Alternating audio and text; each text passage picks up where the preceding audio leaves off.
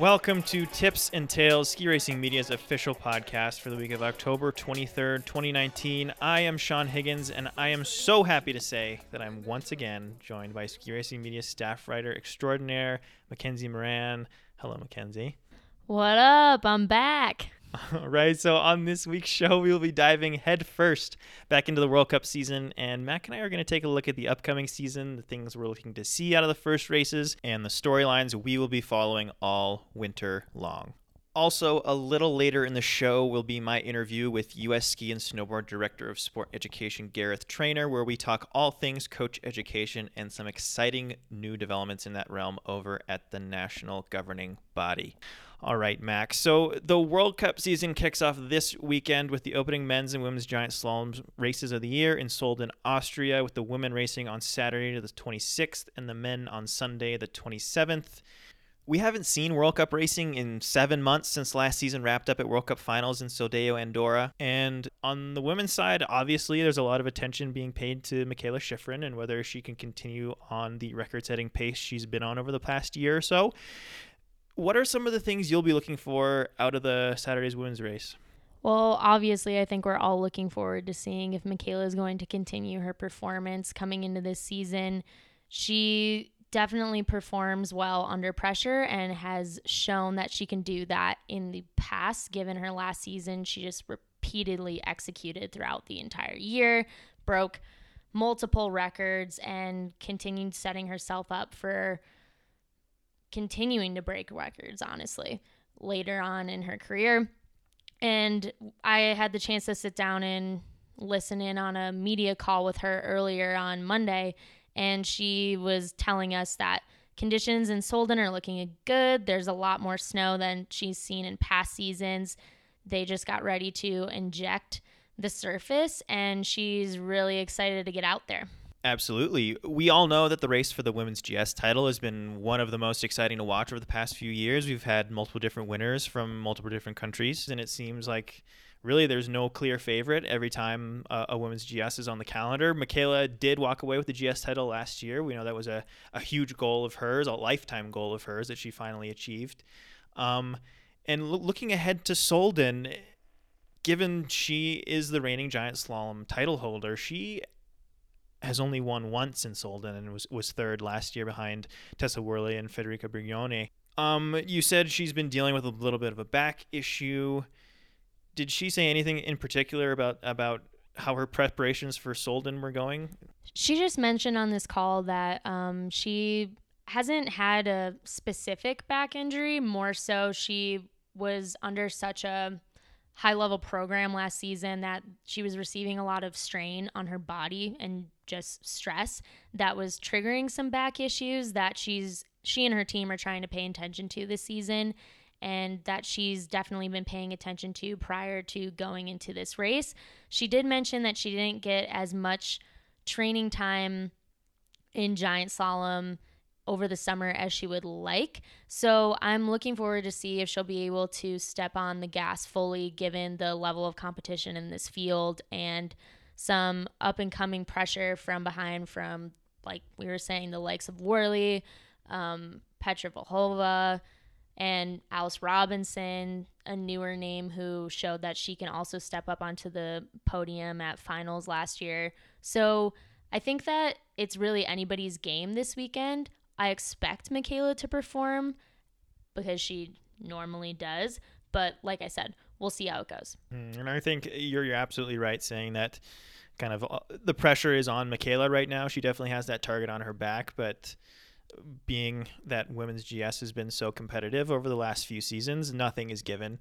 And I think we saw that in Alice Robinson coming I don't want to say out of nowhere because she had been building, building throughout the year with a World Junior gold medal, um, won the second run at World Championship Giant Slalom in Åre, and then capped it off with her podium at World Cup finals. And certainly one of the storylines for me will be Alice to see if she can back that up and perform on a regular basis on the World Cup. I know when you're young, it's hard to be consistent, and, and at times that consistency is the only thing holding you back. And uh, an athlete like Mikaela, has really been one of the only ones in recent years to kind of buck that trend and find that consistency early on in her career. Um, Alice is still a teenager. There's a lot she has to learn about being on the World Cup and, frankly, dealing with the media. She wasn't really in the spotlight last season until World Cup finals. And I remember being there and seeing how well she did deal with all of that attention. So she's definitely a racer I'll be following as well. I'm excited to see how she does as well, given this kind of newfound pressure on her. And she's only 17 years old. But um, I do have to say, I got to spend a little bit of time with her in the spring out in Mammoth. And I thought that she handled the attention and the media attention pretty well. She seemed to keep her cool and was really able to focus on her training and keep herself together um, with, you know, having multiple outlets there that were trying to cover her storyline. And she performed well in the New Zealand games over the summer. She just signed a sponsorship deal with Red Bull. Um, so I think that there's a lot of other entities that also have confidence in her ability to continue to perform. And maybe it won't be as consistent as we've seen from the likes of a Mikaela Shiffrin, but her capacity to push these other women that are already sitting at the top of the field will provide some more excitement because it'll keep everybody motivated to step on the gas and really come out of the starting gate full speed this weekend. Mm-hmm. And looking past Solden a little bit in this race for the uh, women's giant slalom title. Uh, after Solden, the the tour heads to North America for the, I would say now classic stop at, at Killington for the the World Cup races there. And then we hop over to Europe, Courchevel, Lienz, Austria, where the women haven't raced in uh, in a couple years. Then over to Sestriere, Italy, Maribor, Slovenia, Ofterschwang, Germany, Åre, Sweden, and then finally finals in Cortina. Were there any stops on the women's tour that kind of jump out to you as places where we could see something crazy? I don't think I have a particular stop on the women's giant slalom tour that I'm expecting really anything crazy to happen because, like we said, there are so many women that are competing at the top of this field that it could really go any which way on any given day. And yeah, Mikaela won the giant slalom overall title last season, but she really pulled out, had to pull out some of those races like last minute last year and was receiving a lot of pressure from her competitors. And I just think that we can never really put money on what to expect at any one single event because anything can happen. I mean, this is ski racing. We have no idea what the conditions are going to be like. We don't know what injuries are going to happen early in the season, if any or who's going to be stepping up their game after a summer of training, who may not be performing as well as they did last year. It's really, I think the indicator will be how everybody comes out Solden this weekend. Mm-hmm. And I think a, a, big wild card on the, the women's GS tour in particular would be someone like Italy Sofia Goggia. We know last year she was hampered by an ankle injury earlier in the season missed almost half the world cup season because of it and her style is really kind of an all or nothing and i feel that she she does definitely has the speed to be on the podium and uh, occasionally challenge for a win i would say but uh, i think she's definitely someone who could come in and spoil the party at one of these venues given right set right conditions given her style and her background as a speed skier in terms of U.S. starters this weekend, in addition to Mikaela, Nina O'Brien and AJ Hurt will be starting in Solden. We've seen them compete a couple of times on the World Cup Tour last year. Nina O'Brien scored her first World Cup points in Killington um, early on in the season. And AJ is yet to squeak into that World Cup point range, but she has been showing a lot of promising results on the junior side of things. New faces we'll be seeing from the US side is Keely Cashman, who will be starting her second World Cup race, and Storm Klomhaus, who is a University of Denver skier, and she is going to be receiving her first World Cup start after coming back from a series of pretty big injuries and operations that have set her back in the past. But her performance at the New Zealand Games over the summer really demonstrated that she has what it takes to compete at this level. And so I'm looking forward to see what some of these younger girls can do at this venue that is notoriously quite a challenge. Yeah, and I know you were actually able to speak with Storm and got some of her thoughts on her first World Cup start. Can you share a little bit of that with us? What is Storm thinking about before her World Cup debut? Well, she's definitely super stoked. I mean, she's had a pretty crazy history coming in and out of ski racing due to so many surgeries. She told me she she has had six operations within the past couple of years, which is wild. Um, three on her left knee one that was actually on both her left and right knee at the same time.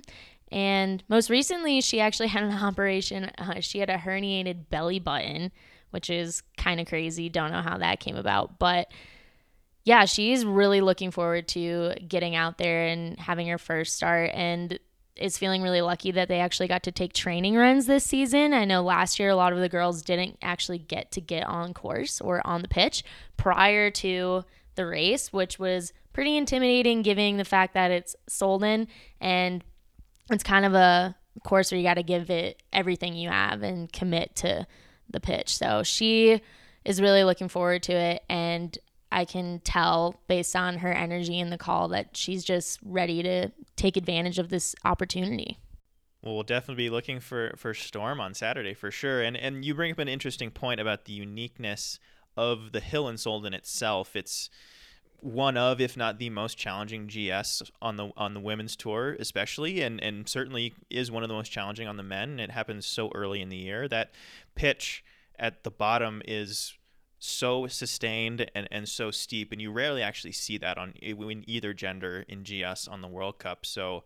Uh, it's a, it's a it's a quirky race. It happens so early in the year. We have a almost a month break before the next World Cup race happens in Levi, and then a bit of a break again before the World Cup really gets back to weekend after weekend action. So uh, just another thing to look out for this weekend in Solden.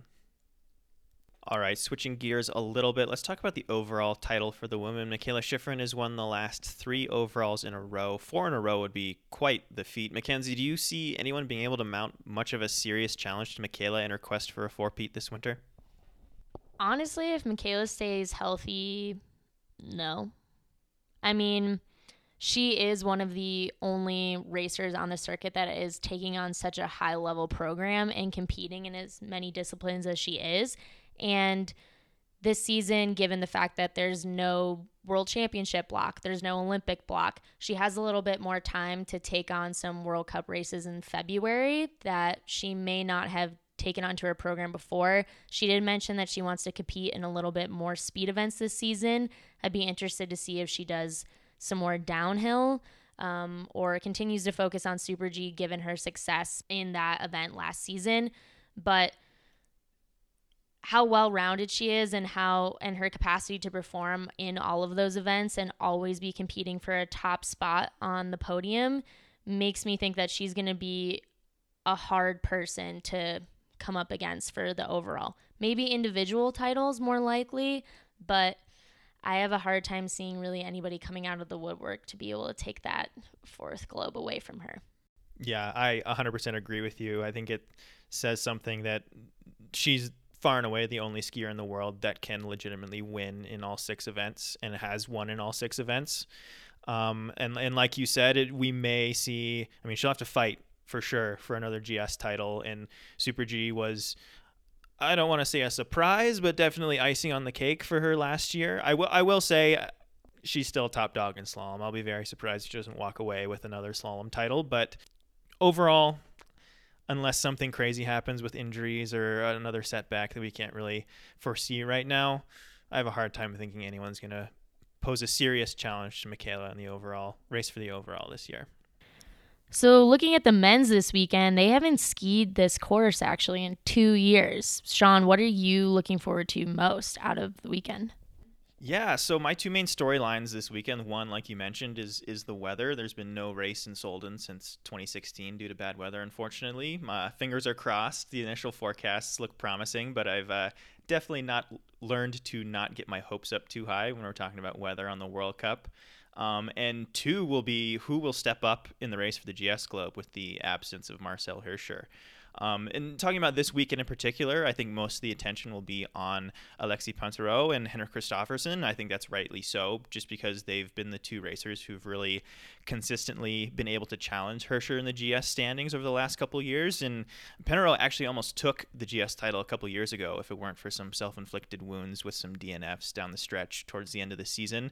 Uh, actually hasn't finished worse than third in the GS standings since 2013, so that certainly bodes well for him um, throughout the course of the season. And on top of that, he's also the last winner in Solden. He took the race back in 2016 and has not finished worse than fifth there in his entire career and has been on the podium three other times. Um, for Kristoffersen, as good as we all know he is and as hot as he got in GS towards the end of last season, he's never really gotten along with Solden.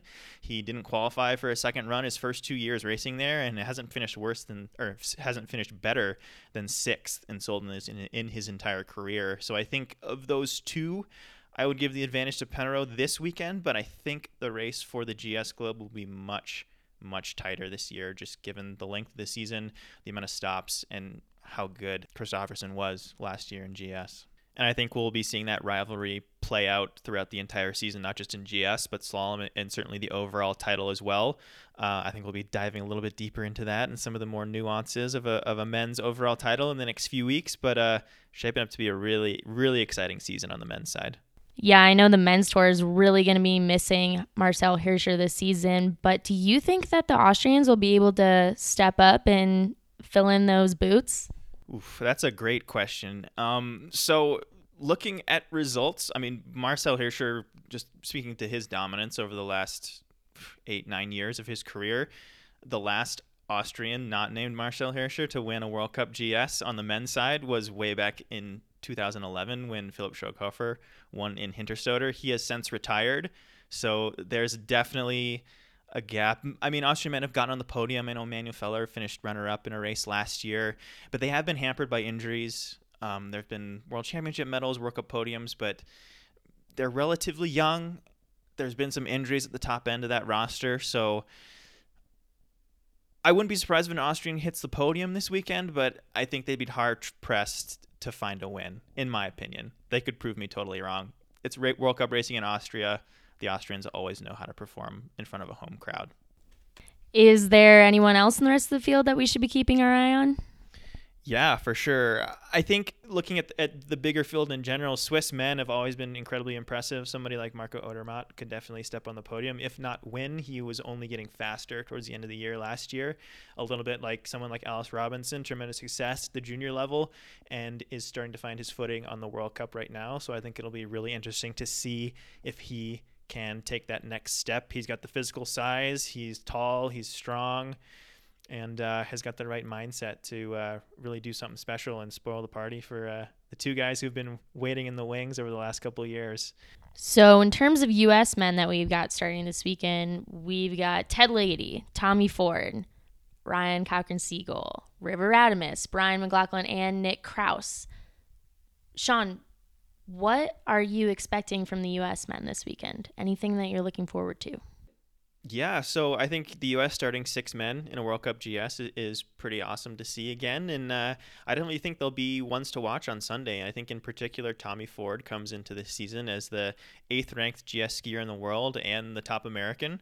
Um, he's really found his form last year and was able to come close to the podium a couple of times. He finished fifth in Alta Badia, which is notoriously challenging for the on the men's tour, but uh, he's actually never made a second run in Solden, so he's definitely has some demons to shake off, but I think a top 10 is definitely not out of the question for Tommy if he's able to find that competence and really charge on Sunday. And then obviously, Ted Ligety, Mr. GS, is uh, always someone to watch in Solden. He's won there four times in his career, but uh, he actually enters this season ranked 17th in the world after coming back from a few years of injury. He's focusing solely on GS this season on the World Cup, which I think is actually a really smart move for him. He's getting towards the tail end of his career, so I think a podium might be a little bit of a stretch for him on Sunday, but uh, I think he's also a solid bet for a top 10 if things align well for him. Um, and then moving on to, to Ryan Cochran Siegle, RCS, uh, who was also able to find some consistency last season and is now ranked inside of the top 30 in the world in giant slalom. So definitely steps in the right direction for him as well. Technically speaking, I think he's one of the strongest skiers, certainly on the U.S. team, if not the entire men's World Cup uh, circuit. So uh, I think he's able, if he's able to find some early season form, don't be surprised if we see uh, RCS make a big jump on Sunday as well. And uh, moving down to River and Brian, both of those guys scored World Cup points last year as well. And I think for them, it'll just be whether they can battle through a later starting number and, and find a second run where uh, they can hopefully throw something down and uh, score some more points. Also, uh, if, if, River does well, I uh, can't wait for his next Instagram edit. Oh yeah, he's been putting out some fire constant um, content on Instagram recently, hasn't he? Yes, song choice has been on point over the summer. So uh, keep it up, River. We're looking forward to it. Oh, and Nick Krause as well, right? Yeah, with Nick, I've been really impressed with how he's managed to, to bounce back and find his way back to the World Cup after a few years of, of really horrific injuries. He suffered a really terrible leg break after uh, a few years ago after his World Cup debut and has been dealing with complications regarding that up until really until last summer and uh, his last season was was really impressive. He made his way back to the World Cup. Um, hasn't been able to score any points just yet, but I think he's definitely trending in the right direction right now. Um, he's another college boy, skis for Dartmouth, so uh, we'll see what he can do. That would be cool that he gets to ski with Brian too. Two Dartmouth guys out there.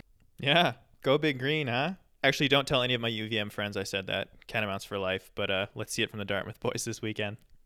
All right, well, that wraps things up for our Solden preview. Coming up next, Sean will be interviewing Gar Trainor about coaches' education.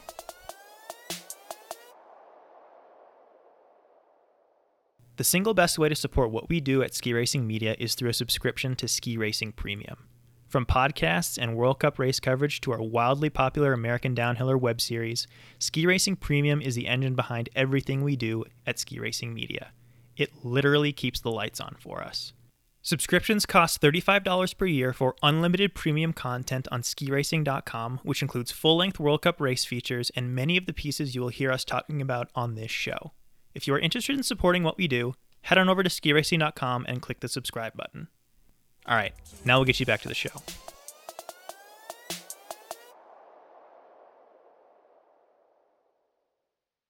All right, welcome back to Tips and Tales. And I'm sitting down today with Gareth Trainor, who is the Director of Sport Education here at US Ski and Snowboard in Park City. Gar, thank you so much for coming on the show today. Thanks for having me, Sean. Awesome. So, we're here to talk about coach education, something that uh, I know everyone has gone through some level of certification through US Ski and Snowboard to get their coaching license. But uh, there's been some exciting developments in the last few years. You guys are revamping a lot of your higher level education, and then also uh, a new coaching fundamentals course. Tell us a little bit about that. Yeah, so the coaching fundamentals course is something that was previously a prerequisite for our Alpine and all for all of our level 100 certifications. Um, and what we did was revisited that um, fast start course and um, we came up with some concepts and best principles of what were the what were the need bases and the wants that we wanted our coaches to understand at the most rudimentary level. You know, the foundational blocks of our educational system. Um, so there's a lot of um, a lot of theory of learning in there. It's uh, quite in depth, but it's very very educational and very robust, and really critical for all of our coaches to understand the uh, the why of coaching and the how to of coaching. So as I said, that was previously um, Fast Start, and now it's called Coaching Fundamentals. And that was Coaching Fundamentals was previously a prerequisite for Level 100. So now we've kind of spread that um, onboarding per se of new coaches out a little bit, so that they're exposed to that Level 100 content a little bit sooner.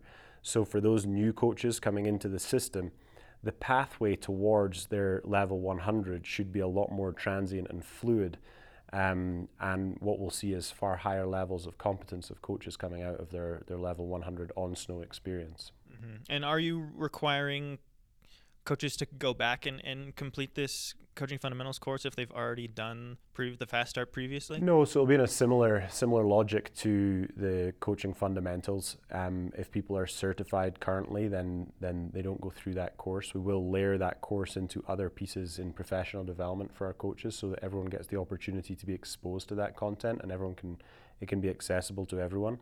Um, but there won't be any any redoing having to happen. You know, people will stay where they're at, and um, we'll be using this course to really I, allow coaches to identify and connect with the system so that they can continue to develop as coaches so that 100 coaches can start to pursue their 200s and 200 coaches can start to pursue their 300 coach certifications. Mm-hmm. And I know your predecessor, John Casson, kind of uh, got the ball rolling on this a few years ago, and you've been in this role for a little over a, a year now yourself. How has that effort continued with this new new project?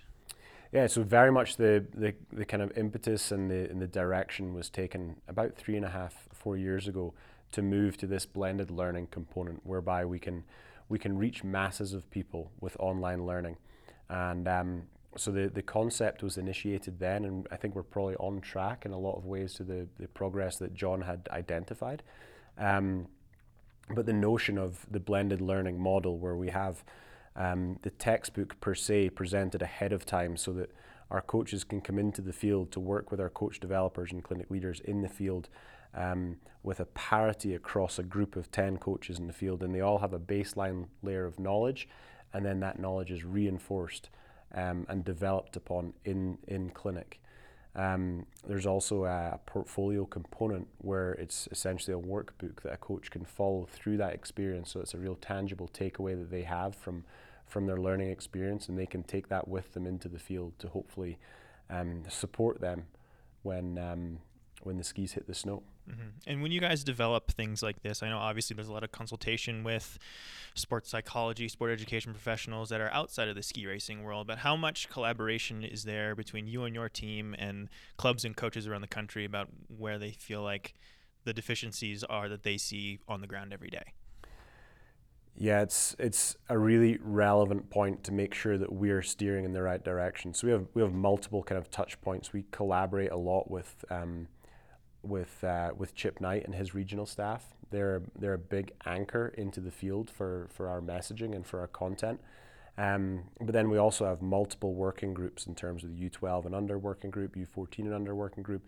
So we're touching touching base with a lot of these working groups uh, in addition to anecdotal uh, conversation that we have with other other coaches, program directors, and other leaders in the field. Um, endemically within our sport, but we're also working closely with other NGBs. Um, we're part of a lot of groups working under the USOPC that collaborates, you know, 45 to 50 other NGBs where we talk about best practices and principles and learned methods and um, and aha and oh moments that other NGBs have had. And it's really pleasing for us to be in those discussions um, and realize that um, the direction in which we're going, the content in which we're providing, and the methodology in which we're using to both disseminate the content and to reinforce that learning is really happening and that our coaches are really picking up what we're throwing down. It's good to be to have that ratified by those groups just to make sure that we're we're on point. Mm-hmm. And, and, one step up from this basic coaching fundamentals course is the the level 100 coaching certification, which in the past, I know certainly when I was a coach, it was seen as like if you want to make ski racing or ski coaching a career, then you start getting into level 100, 200, 300, etc. But I know that a big push for you is to actually get everyone who has a coaching license a level 100 certification by 2022, I believe. Can you talk a little bit about that and, and how that come about? Yeah, absolutely. So this was um, this was it's been an, an, initiative per se that's been on the table for many years, and it, it came strongly onto my docket last December and January, where we again spoke with a lot of our a lot of our program directors in the field, a lot of our regional staff, and then again I spoke a lot with other NGBs. You know, USA Hockey being a being a real driver in this domain of of required coach certification, and the notion behind that is to really understand what is being delivered on the hill. As a national governing body, steering and advising and supporting in best practices and principles it's really challenging for us to know what's going on in the field. How we can know that our athletes who are making large lifestyle and large monetary investments, one of the ways that we can um, hopefully understand how how well they're being coached and to what level they're being coached is to levelize this base level of knowledge. Once we have that in place, we can strike that off the box in terms of analysis. We can take that common denominator out and we can say, okay, what's next? What's next in terms of how do we best service our athletes? Um, so, in moving in this direction, we we very much come in into into parallel with a lot of other NGBs within the US and uh, and across, around the world as well. Mm-hmm. Can you talk a little bit about what, what the actual content is of a level 100 course? Is it uh, classroom based? Is it on hill? I know when I took my level 100, it was a day of classroom and a day on the hill, and I, and also level 100 has been revamped since then in the last couple of years. So how has level 100 changed, and what is the certification process like from a content standpoint? Yeah, so the content has been revised over the last couple of years, and it's um, it's really a, a, a kind of a nice blend of some classroom time and a lot of on snow time you know, I think the, the apply phase of learning is really critical. So the clinic, the on snow clinic starts with, um, with a debrief of the online modules um, and the content, both in a technical and tactical and um, coaching capacity, ethics and philosophy, venue safety. It touches on that in the classroom, and then the then the coaches go out in the field with their with their coach developer, and they will then be then be in a scenario based learning environment and role play based environment um, given their opportunity to show what they've retained from that opportunity. That would very much kind of summarize as day two. Uh, sorry, pardon me, day one.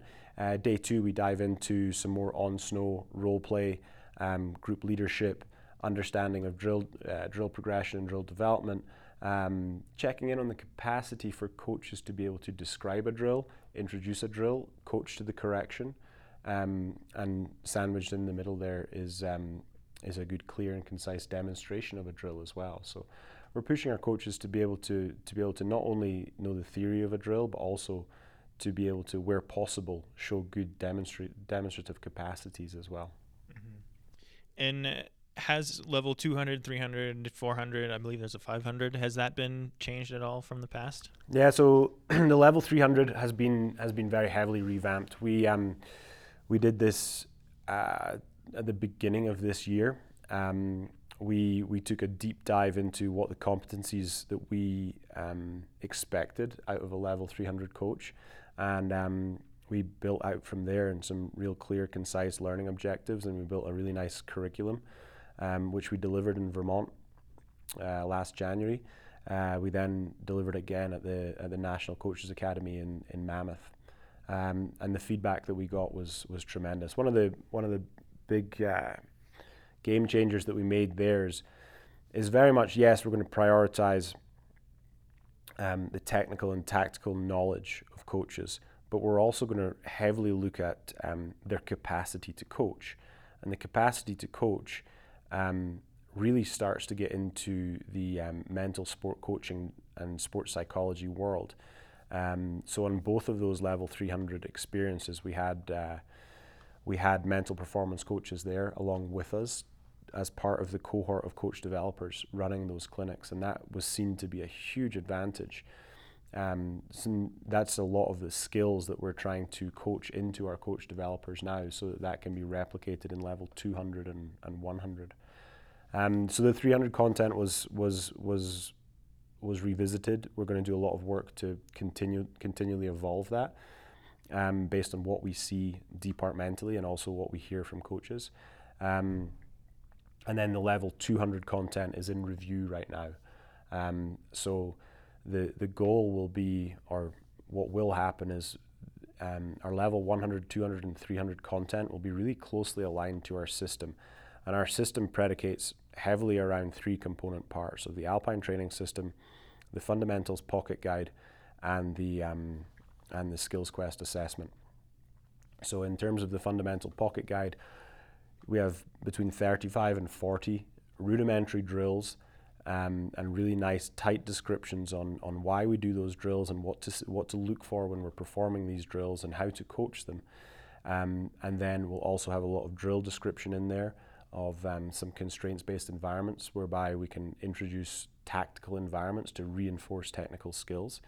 So a level 100 coach is going to be on, in their clinic is going to be really involved in the in the fundamental drill, um, individual drills, and then drill progressions thereof.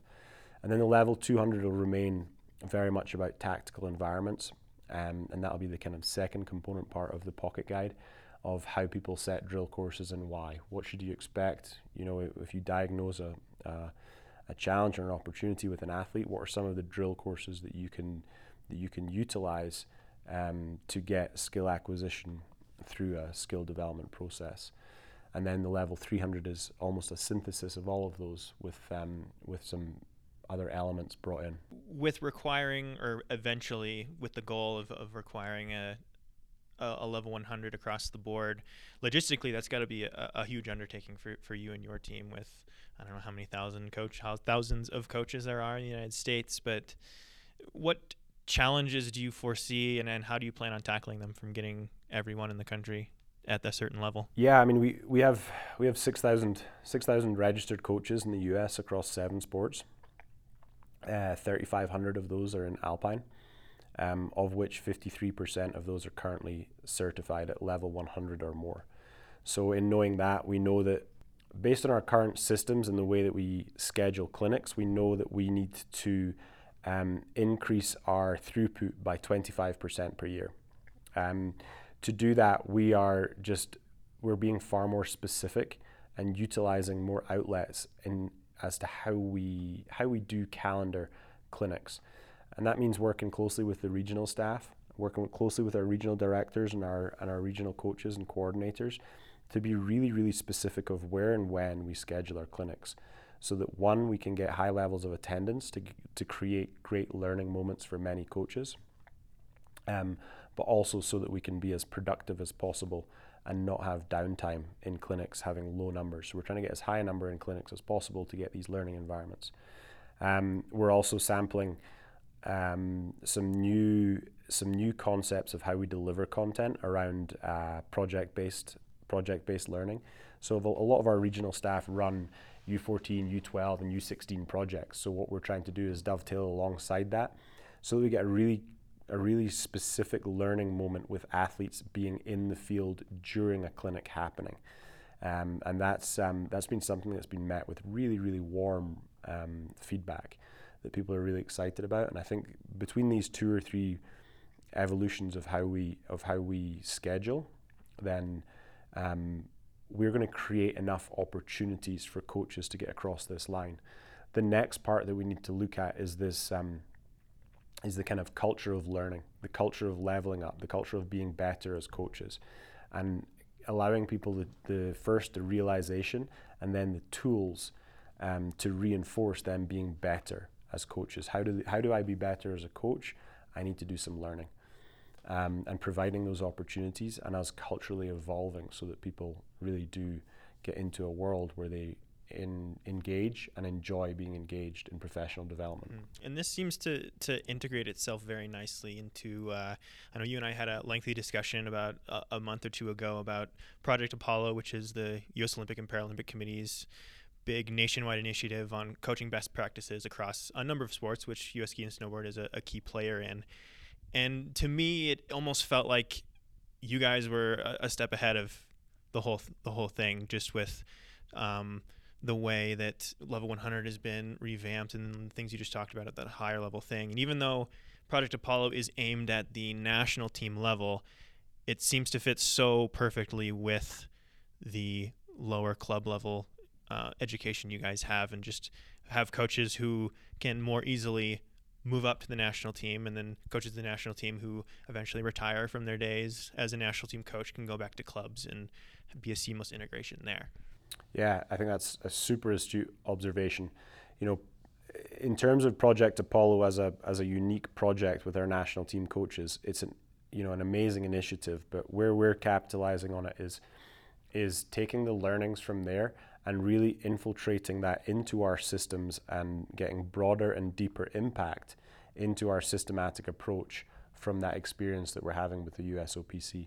And with that, to, to your point there, you know, us being able to deliver coaches to the national team at a higher level, higher level of understanding, and being closer to the coaching capacities of national team coaches is um, is a really really critical part of, of, of our system um, and our systematic approach as they go through the levelized um, certification pathway. Mm-hmm. And for coaches who are curious to learn a little bit more about the level 100 requirement, where can they go on uh, the U.S. Ski and Snowboard website, and when uh, do these clinics kick off? Um, so our first clinics will be kicking off in November um, in Colorado and out west in various different places. I know for sure we have one um, in the 16th, 17th kind of area in, in November in Copper, and multiple other multiple other clinics coming. Um, and they that that schedule shall be um, released within the next few days and made available to everyone, as will the uh, online courses that will give coaches the opportunity to onboard and um, go through the course content prior to getting to their clinics. And for any coach who may think that they don't have the skills to, to be a level 100 coach, um, can you explain a little bit about what to expect in these courses and, and why they shouldn't be intimidated to get their level 100? Yeah, absolutely. I mean, we're very much looking at the level 100 being okay. What are the what are the base levels of understanding and skills and competencies that we want to see in our coaches? And um, a lot of the feedback that we're getting from our level 100 coaches that are in the process was, do you know what? I was really intimidated going into this, but this has been awesome. I'm I'm really reveling in the content, and I know I'm going to be a far better coach. I may only coach 30 days of the year or 15 days of the year, but I know I'm going to be more effective. Um, and together with the with the on on snow um, experience and the and the online learning modules, it's not a massive undertaking of time. It's a commitment for sure, but it will absolutely make you more effective and more productive as a coach. And by default of that, um, your athletes will have a far better experience in environment, and their skill development will absolutely benefit from it. Awesome. So, last question for you: World Cup opener this weekend, Solden Austria who you got? Can uh, who's going to step up with Marcel Hirscher gone, and can can Mikaela pick up where she left off last season?